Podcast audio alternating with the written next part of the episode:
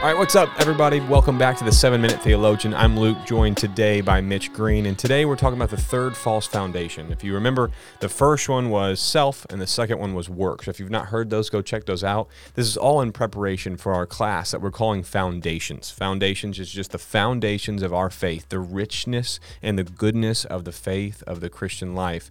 And uh, I want you to be thinking about this really quickly. If you are an individual who loves Jesus and you follow after Jesus Christ, is there somebody you know that's interested but might not be on the path, might not be going and running after Jesus Christ that you might want to join in this class as learning the foundations of Jesus? Or you yourself take the foundations class to then learn how to teach someone else the, the, the, foundations of Jesus. And so, if, if you fall into either one of those camps, you'd love to learn more about the foundations.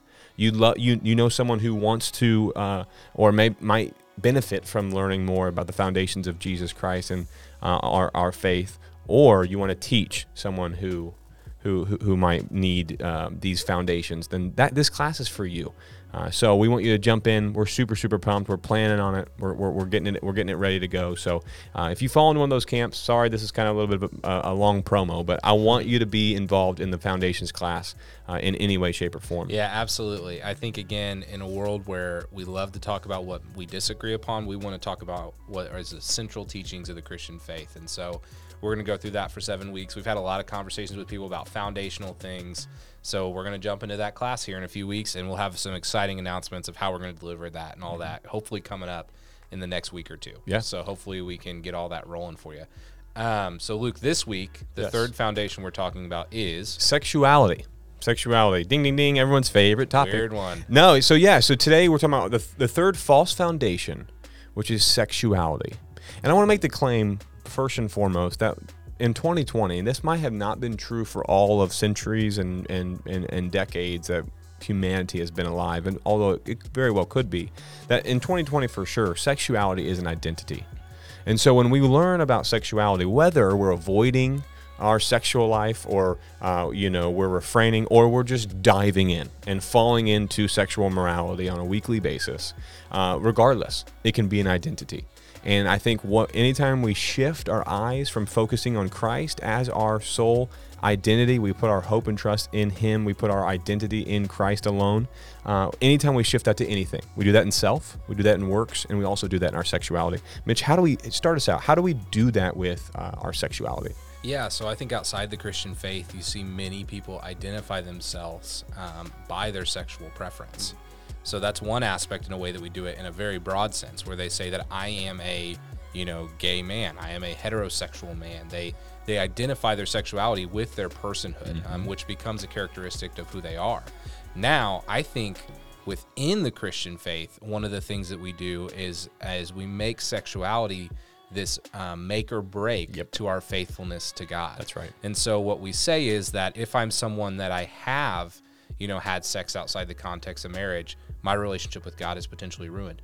Or if we're someone who says that I have not, mm. then I am guaranteed that God owes me a tremendous sex life in marriage. Mm-hmm. And so what we're doing is we're creating these foundations around um, sex that sex was never meant to take that place of our identity, um, of our faithfulness. Mm-hmm and of the fruit that we're going to receive mm-hmm. from God in our life. So, in one sense, it becomes works. But again, I think a lot of this becomes because you and I both, uh, me more so than you, it kind of was drifting away a little bit.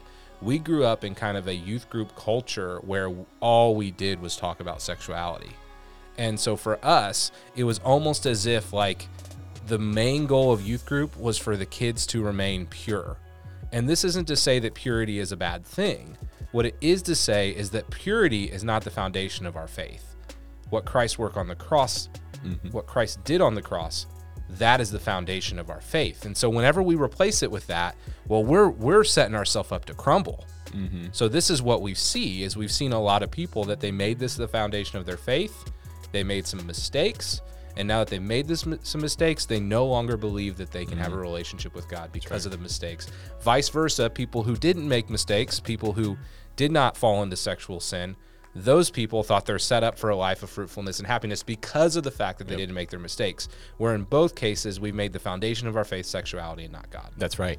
And I, I, you know, I love my mom, but growing up, my mom would always tell me, you know, my dad always told me, don't drink, smoke, or chew, or go with girls that do. She would tell me that, and and, and really, what you're what you're alluding to is kind of that purity culture right? That you know you get your purity ring and you never do anything wrong and you're perfect, and, and, and, then you make your Lord your sex life or your sex or your sexual, you know, you, you you you the fact that you can refrain from you know any sexual sin is the fact that you've made that your Lord, right? And so, it, like you said, our, our identity becomes we are or we're not or uh, you know we see like in gender identification a large movement we see in homosexuality you see what's happening is we we put we're putting our hope in fleeting feelings yeah. that cannot cannot last cannot be your hope and it and, and, and, and it might be a fulfillment on this earth but it will never be a fulfillment forever. Yeah, and so so I think Paul wrestles with this tension that we're doing because basically what we're saying is that even some of the things that we make the foundations of our faith are things that God has called us to do. They're things that are moral, yes. things that are right.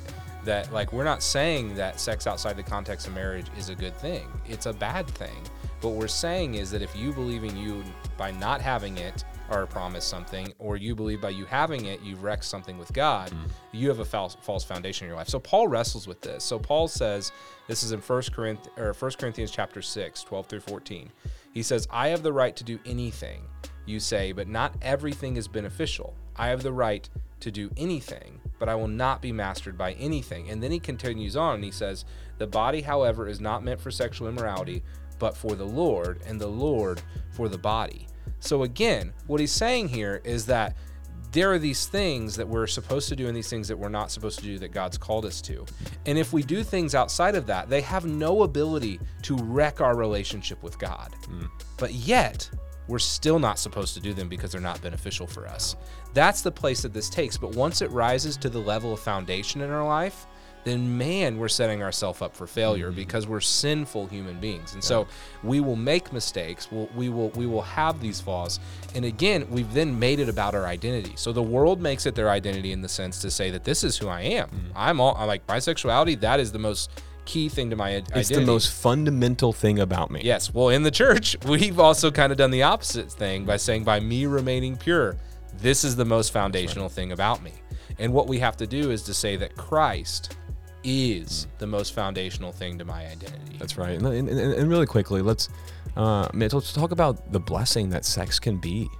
Uh, and truthfully, I mean, just in all all honesty, um, God has given sex as a as a as a gift to man uh, that in marriage we would become as close as humanly possible with our spouses. It's a representation and it's a taste of the oneness that we have with our spouse is similar to the oneness we'll have with the Father in eternity forever right? It's like the it's like how the, the, you know when we when I marry my wife, the, the the the groom and the bride come together as one in the Holy Spirit. It is ordained by God that we that that we become one just like we will become one with the Father in eternity, right? That we're cheapening the goodness of God's gift to us and we're replacing that worship because anytime we are falling into sexual immorality or sin in general, it's a worship issue, right? We turn our eyes from worshiping the Father in His gift and we worship the gift. Just as we begin to worship the creation, not the creator. Yeah, we both have the same teacher we love who says we do what we love. Mm-hmm. And so in this matter, it's saying that we're loving this thing more than we love God. That's right. Even if our representation is how much we're trying to mm-hmm. abstain from it. Yes, we, we find our identity in the place in which we're made new in Jesus Christ, we place our identity in the hands of the Father and only the hands of the Father. And He is a true foundation, not a false foundation. This is the seven minute theologian. Thanks for tuning in.